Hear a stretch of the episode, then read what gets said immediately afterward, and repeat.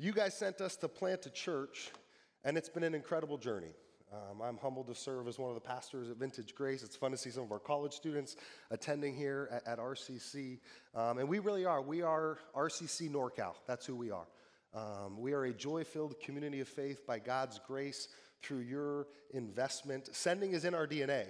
And so you guys sent us. Um, I don't think it's just our D N A as a couple being sent by R C C. It's in our biblical D N A. The Father loves the world so much that he what? He sends the Son. The Son, when he leaves us, says, hey, don't freak out. I'm leaving. I'm going to go prepare a place. It's good for you that I'm leaving. I'm going to send my Spirit. You guys believe in the Holy Spirit around here? Okay, I'm just making sure. We're going to talk a lot about him. And the Spirit fills us in such a way that he sends us to go be the living proof of loving God in all of Jerusalem, Judea, Samaria, and where? El Dorado Hills, Sacramento, Yorba Linda. Like, this is the ends of the earth to that first century church. Amen? Now remember, amen just means I agree and I'm not asleep, pastor, okay? Amen? It's too early. You're early in the morning. So sending is in our D N A. I love Sundays. It's my favorite day of the week. But practically speaking, Sunday is zero point seven percent of the week, zero point seven five percent if I preach too long, which is pretty normal. The majority of the week is spent where? It's spent Monday through Friday. And so we as a church, we planted with this vision of being a sending church. It was in our D N A. We didn't want to plant a church in El Dorado Hills. We wanted to be a church that planted churches that planted churches. And by God's grace, we have a church plant in Oakland. We have a church plant in Sacramento. Um, we have an expanded family of churches that we get to invest in. It's this sending D N A that we got from you. And so thank you. That, that's who we were. That's where we are. And so again, I'm thankful. Every Sunday we gather. We do four S's every Sunday. We sing songs. We tell stories. We have a sermon. And then we have a sending. Are you getting the idea of the words that we care about at Vintage Grace, right? Send. We are the sent ones. Now, I share this as just some background because I, I would love to if you'd give me the permission to share one of my lower moments as a pastor. Can I share that right now? I mean, I'm going to do it whether you give me permission or not. So, so early at church, I asked all of our launch team. We had a launch team about fifty percent believers, fifty percent yet to believe, and I asked all of them to set their alarms and pray at two fifty in the afternoon. And what were we praying for? Anybody know? We were praying that two hundred fifty people would show up on a Sunday. We moved to a church, to a community. We didn't know if anyone was going to show up. There were four and a half people in our church when we moved. My son, my younger son, and then my wife was pregnant. So like guaranteed church growth, right? And so as we moved, we said, hey, would you pray with us as a team? Maybe I even asked R C C to pray. I don't know. Would you pray at two fifty that, that God would bring two hundred fifty people to our church on Sunday morning? Because when you're new to an area, you don't know if anyone's going to show up. And by God's grace, he did. We had about three hundred people at our first church gathering, and as we grew steadily, we changed our alarm from two fifty to three fifty, from three fifty to four fifty. And it was really at that moment that I felt very convicted. Here I was, the, the church planter that didn't want to be Sunday-focused, and I had asked my church to pray a Sunday-focused prayer. Now, I'm not against Sunday morning attendance. Again, it's my favorite day of the week. We get to gather and go vertical. We get to equip the saints to go do the work of the ministry. But everything about Sunday for me is not about seating capacity, but sending capacity. How do we be a church of sent ones? Because if you read the book, which we read all the time, it's in our D N A at R C C, it's in our D N A at Vintage Grace. We read the book, we trust the book. The book sends us. The Holy Spirit fills us, and he sends us to go be that living proof of a loving God. So I had to go to my church and say, guys, I, I think I messed you up. Like, we're just starting. By the way, we have a lot of issues at Vintage Grace, and all of them start with me. We're sinners saved by grace, saints who release sin. That's my definition of a pastor. My only difference between you and me is that I went to seminary and have school debt. I'm a professional sinner saved by grace. You're a normal sinner saved by grace. But we're sent ones. We're not described anywhere in the New Testament. Do you recognize that? Not described as sinners who we are. We're described as sent ones, apostles, missionaries, disciples that make disciples. And so I went to my church. I said, guys, we've said the wrong prayer. I'm so sorry. So we changed our prayer. Instead of being Sunday focused, we made it about the forty-two K. There's forty-two thousand one hundred eight people in El Dorado Hills where we live. Now it's growing because a lot of people are leaving SoCal, and we're usually the last stop on the way to Idaho. That's where we live. No joke, seventy-seven families we've prayed over in the last twelve months that have left us for Idaho or Montana, but we don't lose them. You lose something when you don't know where they are. We haven't lost the people. We've sent them to Idaho because that's who we are. It's in our D N A. We're, we're sent ones. And so I told our church we're going to change our prayer. In fact, hey, maybe you remember this. We didn't pray at, at two fifty or three fifty or four fifty. Now we prayed at eleven forty-two. You're like, you want one thousand one hundred forty-two people at your church? I'm like, no, no, no. That's the population of our city. forty-two thousand one hundred eight seconds in every day is at eleven forty-two a.m. And so we pray at eleven forty-two. And then finally, someone came and said, well, Drew, I don't live in El Dorado Hills. I travel to church. I come from Placerville or Sacramento. I'm like, great, we're going to plant churches there. Let us know. And then we started to realize that the harvest is plentiful, that, that the text actually tells us that it's not even about your city. It was never about Yorba Linda. It's not about El Dorado Hills. It's about the ends of the earth, that it's not just about my little town, but that the harvest is much, much bigger than that. And so we changed our prayer alarms from eleven forty-two to nine thirty-eight. Now, again, that is a Bible verse in Matthew chapter nine thirty-eight. Here's where the text we're going to be at today. If you have your Bibles, pull them out. Look at your devices. It's on the screen as well. Here's where this prayer comes from. It comes from Matthew chapter nine, verse thirty-eight, where Jesus is training his disciples. And Jesus went through all the cities and the villages, teaching in their synagogues, proclaiming the gospel and the kingdom, healing disease and every affliction. And when he saw the crowds, he had compassion on them. Why? Because they were harassed, they were helpless, they were sheep without a shepherd. Then he said to his disciples, the harvest is plentiful, but the laborers are what? Therefore, pray earnestly to the Lord of the harvest to send out kingdom laborers into his harvest. Since that's been our prayer alarm for the last seven years. Lord, would you use us as a church to not be a gathering station, but a sending station? Would you use us as the people of God to gather on Sunday? And so really, my favorite part at every one of our gatherings, I love hearing stories of O S T. I love singing songs of God's grace. I love walking through the text about his glory and his goodness and his faithfulness. But the best part of our gatherings as a church is that we scatter. I don't know how many senior pastors tell you that. I'm just glad you came so we can kick you out. Because the sending matters. Why? Because the harvest is what, church? Oh, dear. I'll, I'll start to put the answers on the screen in yellow for you, okay? The harvest is plentiful, but the laborers are few. And so, again, as we look at the text, we have a, a de- definition at R C C of what a disciple is. We call it R cubed. R one is deepening with God, R two is life-changing with other believers, and R three is engaging with the yet to believe. This is your definition of a disciple, this is our definition of a disciple. A disciple is someone that lives R cubed. Does this look familiar? This is what we talked about every Sunday at R C C. It's what we talk about every Sunday at Vintage Grace. This is who we are. I think this is half the battle. Way too many churches in America don't know what a disciple is. This is what we talked about last September when I came down to preach. Nothing new to you guys, because we talk about every day. Who we are, we're followers of Jesus. We're disciples. We want to be like Christ, deepening with the Father, engaging with the yet to believe, and actually in a communitas together. And so here's what the text says today. Here's my summary statement. We do a summary statement every Sunday. If all you leave is this, here it is. The mission Christ gave us as his disciples, those of us who live R cubed, those of us who find more joy in Jesus, was to go out into the harvest. The harvest is plentiful, and prayer is the primary work that we are given to accomplish the task at hand. May we as his saints cry out to the Lord of the harvest to send kingdom laborers for his glory and our good. Amen? That's our focus today. Now let me pray, and let's get after it. Father God, would you speak to us? Would you bind my words from anything that are not of you, and instead, Spirit, would you inspire, encourage, support us, and equip us to be the sent ones you've already called us to be. As your sons and your daughters, we pray that you would send kingdom laborers for your glory and the good of our city and our neighborhoods, we pray. Lord Jesus, come. And everybody said, amen. All right, so we are going to walk through the text. Now, it's kind of weird being a guest preacher, extended family member coming back to preach, because you're in John, not in Matthew. So I'd encourage you, go read Matthew nine this week. It's an incredible chapter. I want to highlight something before we get to our verses because context matters. And so in Matthew chapter nine, Jesus is walking around. He's making disciples. In fact, if you read Matthew twenty-eight, the term there, go and make disciples, it's just as you're going. Jesus is going. That's what he's doing in Matthew nine. He's building the kingdom. He's inviting people into relationship with him. And so chapter nine starts with, and getting into the boat, he crossed over. For us, it'd be like getting into the Uber. You just got into the car. It's just a part of his everyday rhythm, his nine to five.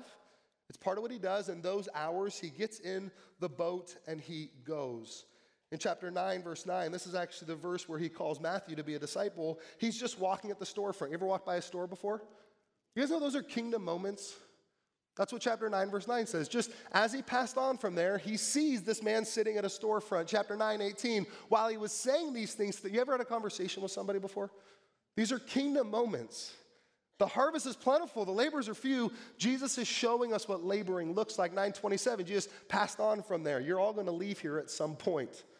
As we leave here, these are kingdom moments, and as they were going, behold, Jesus is walking, he's talking, he's having conversations, he's in and out of the Uber, he's not wearing a mask, but he's living for the kingdom of God. And here's the question is, the Spirit is moving. The question is, are we paying attention? And if you're like me, the answer is probably not enough.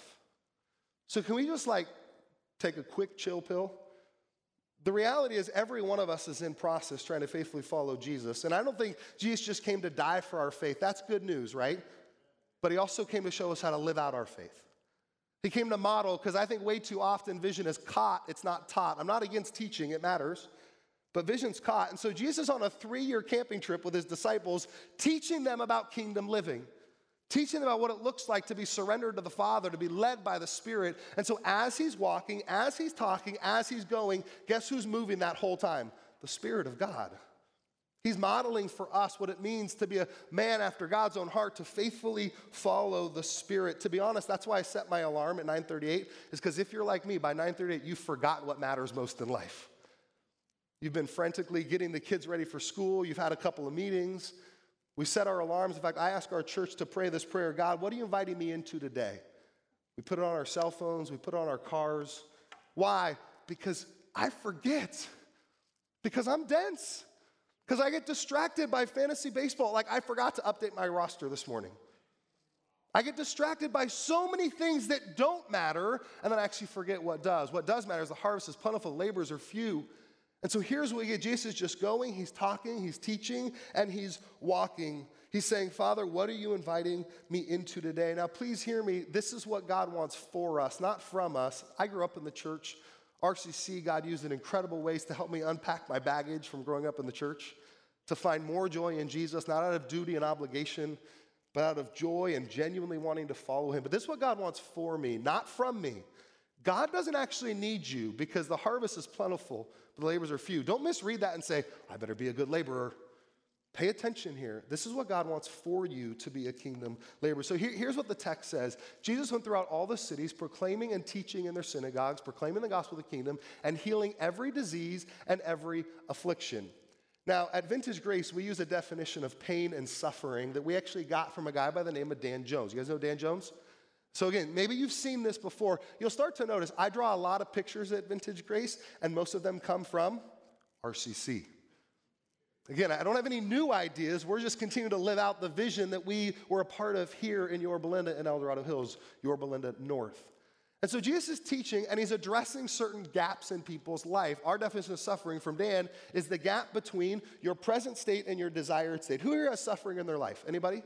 If your hand's not up, that's because you're insecure. Anybody insecure out there? Just raise your hand. If your hand's not raised, you know why?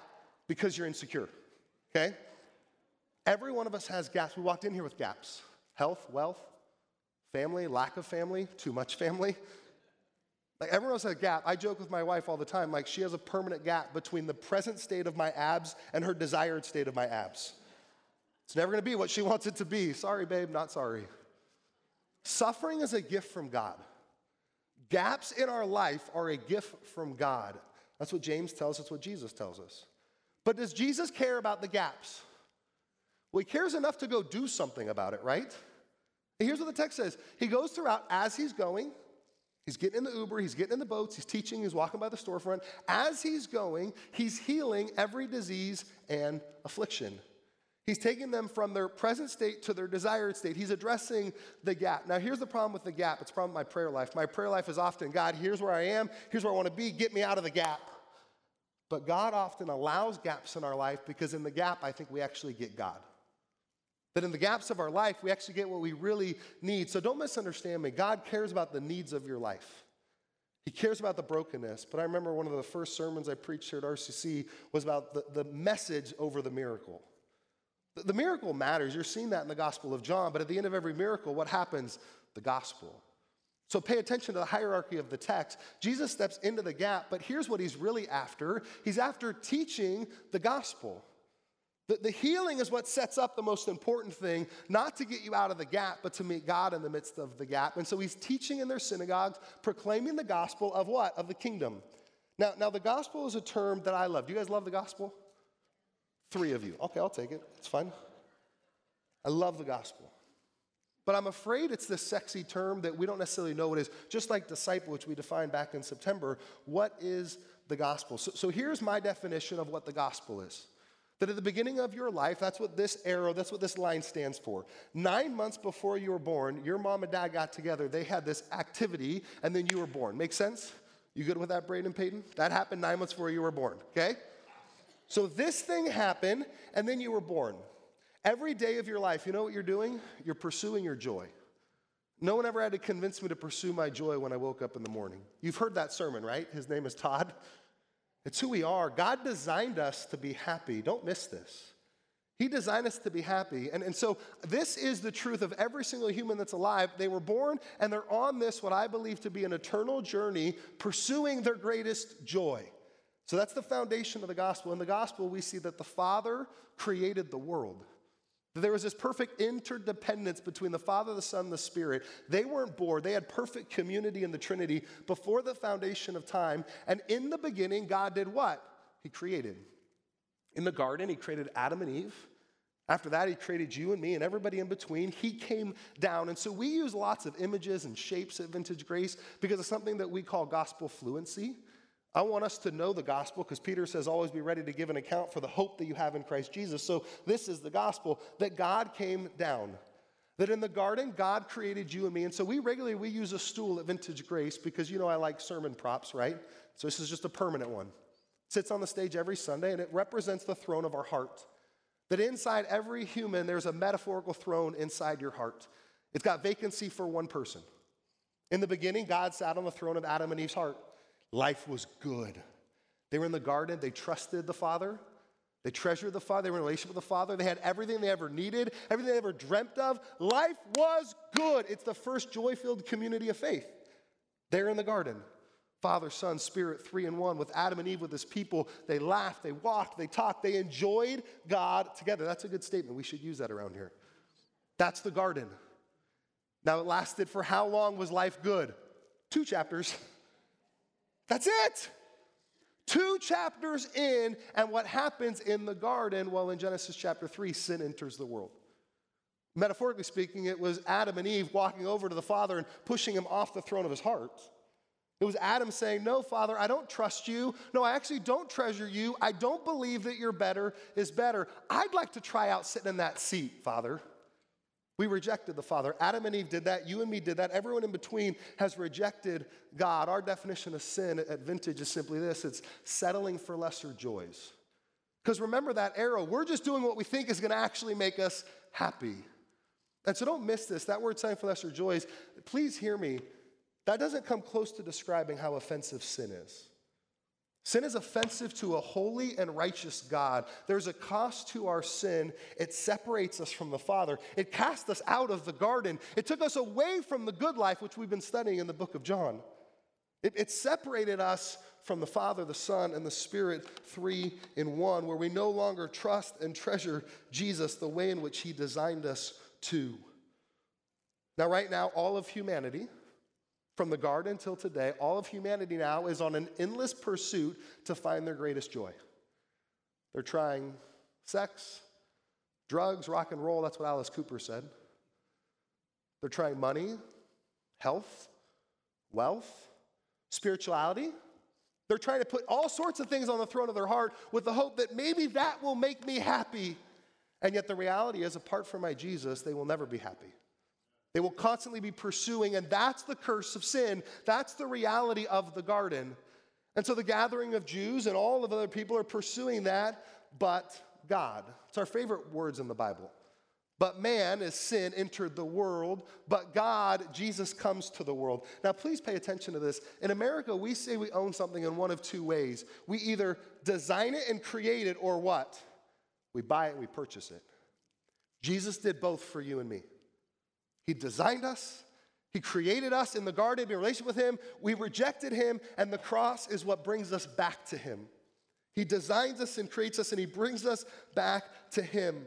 And so now we have an opportunity to be a part of this joy-filled community of faith. He lives the perfect life that we don't. He dies the heinous death that we deserve to die, and he makes a way when there was no other way. This is the message that Jesus is proclaiming all across the towns and the villages as he's walking and talking. He's doing miracles, but he's proclaiming this message of the gospel. Guys, you're not going to be happy until you get in right relationship with my Father.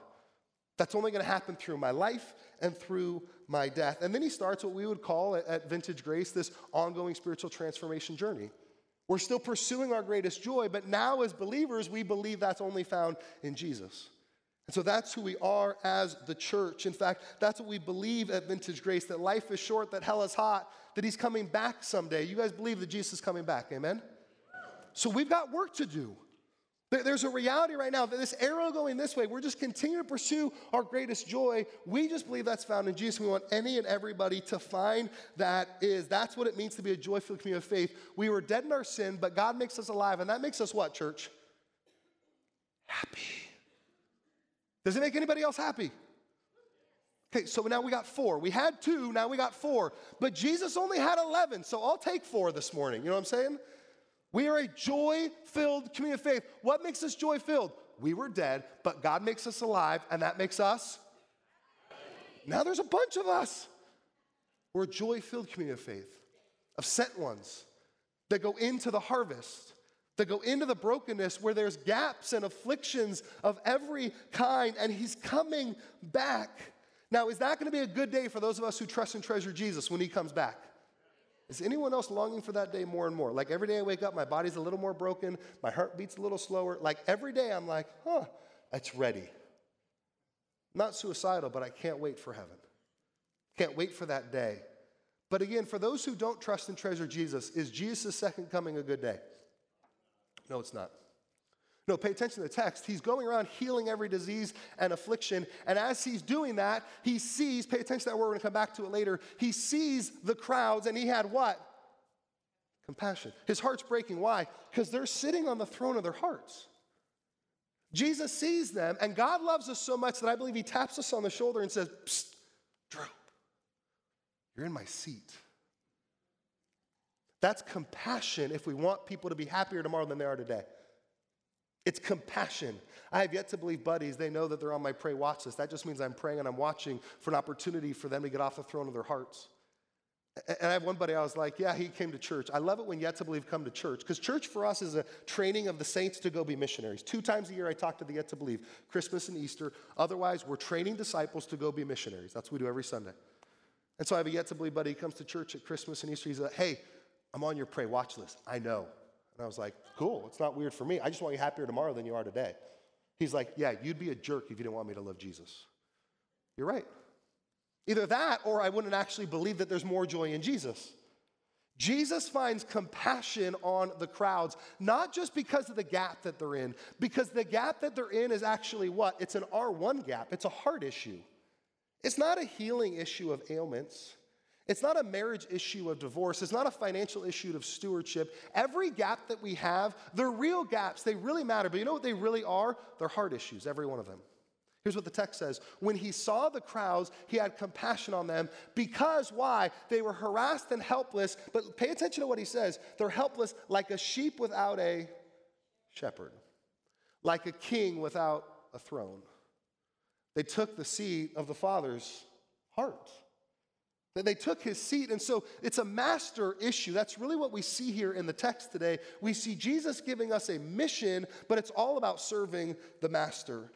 Compassion at Vintage Grace, I give our people a lot of homework, so I'd encourage you to write this down. Compassion is a major theme of the Old Testament. Go read Deuteronomy thirty, verse three, First Samuel twenty-three, verse twenty-one, Psalm one oh three, thirteen, Isaiah forty-nine, fifteen, and fifty-four, eight, Lamentations four, ten, Micah six, eight, and Colossians three, twelve. That was the last text I taught when I was here. It's a heart issue. It's a master issue. It's sheep without a shepherd. That's the issue.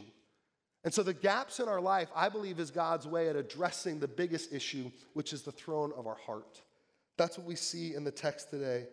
Now, yet the Father is leading through the Spirit the Son. Remember, the Son doesn't do anything that the Father doesn't tell him to do. Remember, he's modeling for us how to live in the kingdom. He's walking and talking. He's led by the Spirit. When the Spirit says stop and talk, what does Jesus do? He stops and he talks. He calls Peter. He prays and he watches. That's what it says. When he saw, he was watching the crowd, and the Spirit of God is leading him. I believe we see that throughout the text. And he loves the world. So what is God inviting you into? He's inviting you to love the world. One of my great concerns for the Church of America the last two years in particular is that we've kind of missed the boat a little bit. We've started fighting with the world instead of fighting for the world. That's a huge difference. What do we care about, R C C? We care about the throne of the heart. Do we care about the gaps in people's lives? Absolutely. Do we need to step into the gaps? Absolutely. But make sure you're fighting the right fight. You're fighting for eternity, and you're never fighting with the world. So if you're fighting with the world, can you stop? Jesus really loves the world. I don't want to fight against the thing that Jesus loves. I want to fight for the world. There's a huge difference. Do you understand the difference there? If not, send me an email, todd c at richfield c c dot org. I'd love to help out. But we must recognize that we fight for the world. If we don't have compassion for the world, if we're angry Christians, then we've missed the gospel. The gospel is we were dead Christians in our sin, but God made us alive. That makes us happy. There's no, there's not angry Christians. We're happy Christians that, again, on so many levels, we don't yell at the world because they don't know what they're missing because they're dead in their sin. We have compassion for the world. We love the world. We engage in the world. We fight for the world, not with it. Do we recognize that we live in a broken world? Buffalo is just one example. COVID, race. It's all a result of sin. Don't miss this. These aren't just gap issues. Way too often, I've talked to believers, and I've traveled, and I've trained, and I've taught, and, and way too often we're like, well, if only we could solve the racial issue in the world. Jesus is the only one that's going to solve that issue, amen? I'm not saying we don't fight for the world, but pay attention to what we're fighting for and what we're fighting with. We must engage in the kingdom of God for kingdom purposes, and he tells us, as the master, how to engage. Therefore, he said to the Lord, to his disciples, the harvest is plentiful, but the laborers are few. Now, again, the word disciple, we've already defined it here. It's someone that lives our cube. You're in John. You're going to get there eventually, John eight. So Jesus said to the Jews who believed in him, if you hold to my teaching, are one, you are my disciples, and then you will know the truth, and the truth will set you what? Free. Free from having fights that don't matter and free from loving in the kingdom of God. R two, John thirteen, a new commandment I give to you that you must love one another. Just as I have loved you, you will love one another. By this, all people will know that you're my disciples if you have love for one another. Not good theology. I think it matters, but love. R three is John chapter fifteen, verse eight. By this, my Father is glorified that you bear fruit and so prove to be my disciples. Guys, here's the truth of the matter as we see through the Gospel of John, through the Gospel of Matthew, through the whole book. We're called to be followers of him. We're called to get off the throne of our heart to find our greatest joy in him. And he says to his disciples, those who live are cubed. The harvest is plentiful, but the laborers are what? Please don't make that true of you. Is this not a heartbreaking text? The harvest is plentiful. What he's saying is the gaps in people's lives are everywhere. In the gaps, it's our greatest opportunity for people to meet God. Because they're looking for what will make them happy. That's what they're looking for. And again, if we could just introduce them to Jesus, then I think it's the only way they're going to be actually happy. And so I pray that's not true of you at R C C. I pray that's not true of us at Vintage Grace. But when Jesus says something, I don't argue with Jesus because he's God.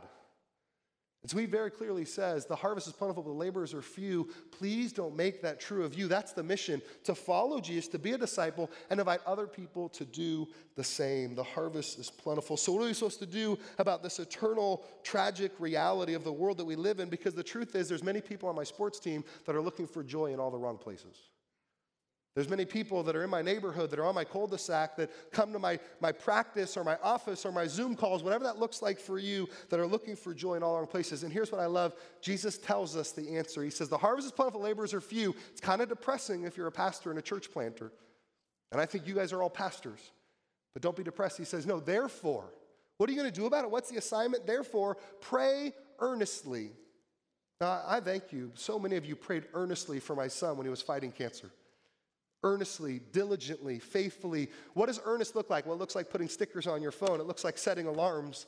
It looks like trying not to be distracted by the rubbish of this world and instead fighting for the world instead of with it. That's what praying earnestly. It doesn't mean like pray harder. That's not what he says. He says, make sure that I sit on the throne of your heart. And if I do, you're going to love the things that I love, and I love the world. I love the lost. I came to seek and to save the lost, Jesus says. So pray earnestly, pray regularly. That's the mission. Set your alarms and pray and pray and pray and pray. It was a few years ago, we had a, a local ministry that saw what God was doing through some of the people at Vintage Grace, and they said, Drew, would you write an article on evangelism? Would you just tell us what you do? The church keeps growing, and people that were lost become found, and people are living as missionaries. Would you just write an article and give us like the to-dos of evangelism? Would you give us some steps, some best practices? I said, sure, I'd love to. I'd love to do that. They prepaid me, and when that happens, then you get to write whatever you want because you've already been paid, right? No? Okay, I thought that was funny, but oh well. So I said, honestly, guys, you've already paid me. I said, the problem is that you're asking me to write an article of what to do instead of who to follow. I said, see, evangelism way too often, I've tried to tell people, I don't convince anybody to go tell people about Jesus. I try to introduce people to Jesus. When they meet Jesus, what are they going to do? They're going to go tell them about Jesus. You saw the woman at the well a couple weeks ago, right? Far from God, she meets Jesus, and what does she do? She goes and tells somebody. Jesus didn't say, okay, ma'am, now what we're going to do is I'm going to give you the four spiritual laws, which I love, by the way, and we're going to go pass out these tracts. No, she meets Jesus. She engages with R one, and then she goes and finds anyone that will listen to her and says, guys, have you met Jesus? Can he told me everything I've ever done, and he's going to make you happy. Now, we don't know if she ever actually came to faith, but I think others came to faith because of her, because when you meet Jesus, you can't leave the same. So I don't try to encourage people and motivate them. So instead, I wrote a whole article about the Golden State Warriors. That's back when they were really good, and then they had some bad years. No one has to convince me to talk about the Warriors. Why? Because I love the Warriors. No one has to convince me to talk about my kids. No one has to convince me to talk about my church or my family or my friends. It comes out naturally, and it's always with an invitation to them being happier tomorrow than they are today. And so I wrote this whole article on evangelism, essentially saying, let's not write articles on evangelism. Let's instead have people fall in love with Jesus and follow him, and then they're going to evangelize the world. Amen? They didn't publish the article. But I got paid, and I kept my money because I worked on it. Guys, this is the problem with the Church of America. We're looking for what to do. And the actual irony in all of this is Jesus told us what to do. This is the reality. The harvest is plentiful. Guys, does that fire anybody else up? There's people in your neighborhood that if they died today, they'd go to hell apart from Jesus, but they know you and they see Jesus in you. Does that get anyone else excited? Guys, we have the opportunity to change people's lives, but again, pay attention to what he says the assignment is. Follow Jesus. Two things we tell people. Follow Jesus, and then just invite other people to do the same. It's not about you. So part of the problem with America is we just miss like one letter in a word and it changes everything. We want to know the how. The reality is we, let's focus on the who. If you look at the word how, if you just take that, that letter from the back and shove it to the front, you start focusing on who matters. Because guys, here's the reality. In the kingdom of God, our calling is to look up, not out. In the Lord's Prayer, Jesus says, our Father who what? Art in heaven. Now again, for them, I think there's this belief that if I look up, I'm going to see God. Is the world depressing? Yes, we should have compassion on the broken world. We look up and we say, but God is sovereign, but God is good all the time, and therefore we can trust that his better is better. We can trust in the brokenness. He's coming someday to redeem and reconcile the lost. Somebody say amen. This is good news. And so again, we don't look out and get depressed. We look up. We focus on the who. Here's what Jesus says. The harvest is plentiful. The laborers are few. Therefore, pray earnestly to who? God. We can't save people. That's good news, because if you could, you'd fail at it. So we pray to the one who does.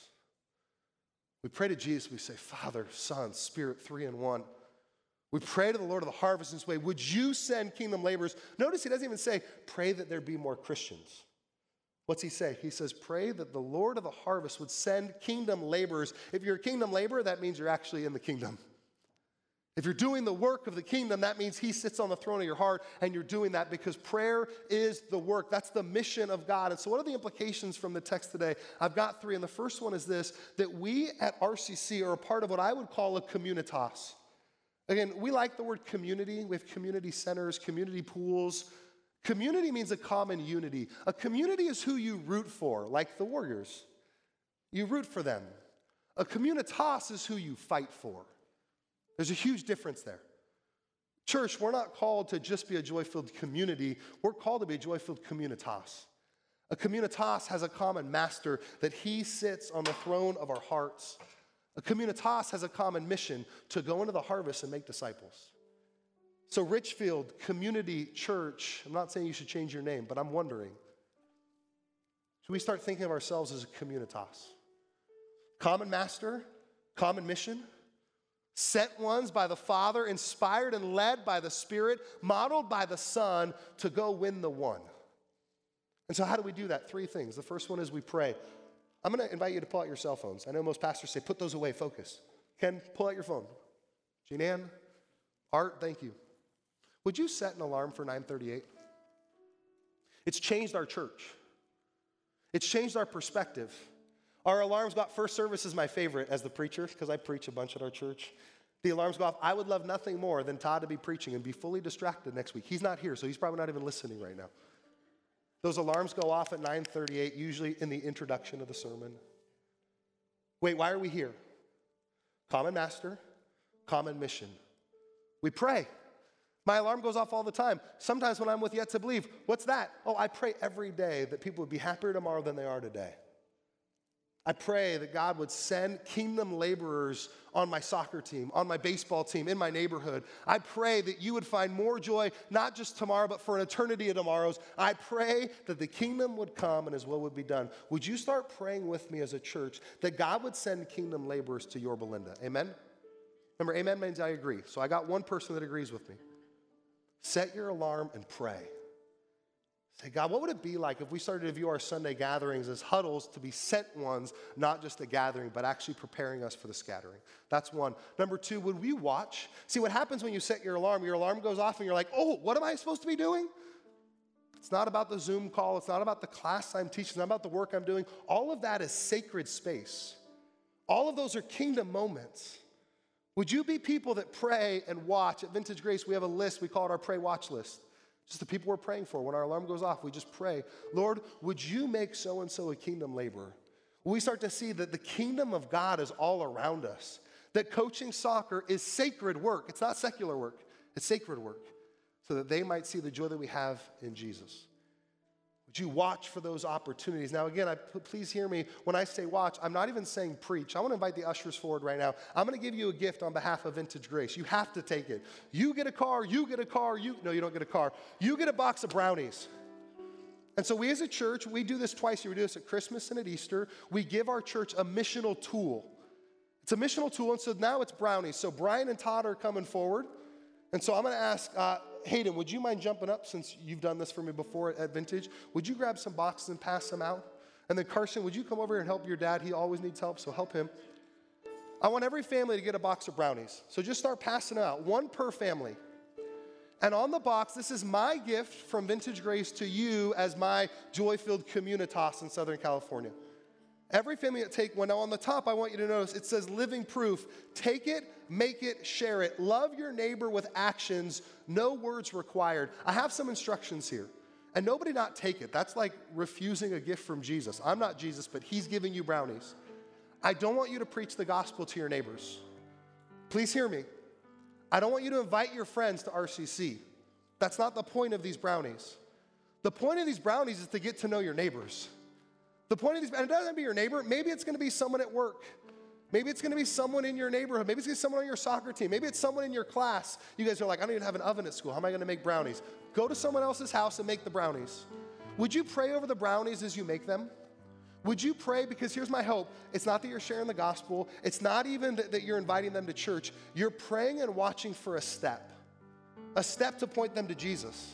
A step to invite them in. You're saying, Lord, be my vision. Here's my value as a missionary, because I'm a missionary first and foremost. I'm a son of God and a sent one. Here's my ask of you. Would you live in such a way, I don't answer questions for people that they don't ask. I'm going to say that again in case you missed it. I don't answer questions for people they don't ask, because if they don't ask, they don't care what the answer is. That's why. But I live in such a way that when the affliction happens, they ask me. Would you think about that for a moment? You're not giving them brownies to invite them to church. You're not giving them brownies to share the gospel. You're living in such a way that when the crap hits the fan, which it's gonna happen. Why? Because gaps are a part of being human. The gaps are everywhere. You live in such a way that when that happens, they ask you the question. And so that's my ask of you, church. Would we recognize that the harvest is plentiful, but the laborers are what? Few. May that not be true of you. May you be a laborer, and it can start in as simple as making a batch of brownies, going to your neighbor, going to your coworker, saying, hey, I thought of you this week. If they say, why'd you think? Don't say, well, this guy from Sacramento, he come, and he told me that I have to make brownies. Knock it off. Why'd you make brownies? I pray because the Spirit of God stirred in me to stir in you to do something with your faith, because life is short and hell is hot, because talk is cheap, but the harvest is plentiful, but laborers are few. Amen? Would you pray with me? Father God, as we come before you, we ask that you would do a work at R C C. You would create in us a vision for your kingdom, that we saw you, Jesus, model living out the gospel, not just preaching, proclaiming, stepping into the gap. And so right now, Spirit of God, I pray that you would reveal to us the people that are in our lives. Right now, Spirit, I pray that you would give us faces and names of our neighbors, of our sports teams. I think of those families that are coaching Little League right now. Would you help them to see that the, the kids on their team are kids that they can point to you, Jesus, that you are the author and perfecter of our faith. And so right now, Jesus, I ask that you would be our vision, that you would be thou my vision, the, the Lord of my heart, that you sit on the throne of our heart, and that you would inspire us as sent ones, as sons and daughters of the King, to be the living proof of you, our loving God. Spirit of God, speak. May we listen. Church, we're going to sing a song right now. I'm just going to ask you to stay seated, to keep praying through the song. If you know it, sing it. May he be the vision. May he be the Lord of our heart. May he give us a vision to be the sent ones that he called us to be. Let's worship him right now.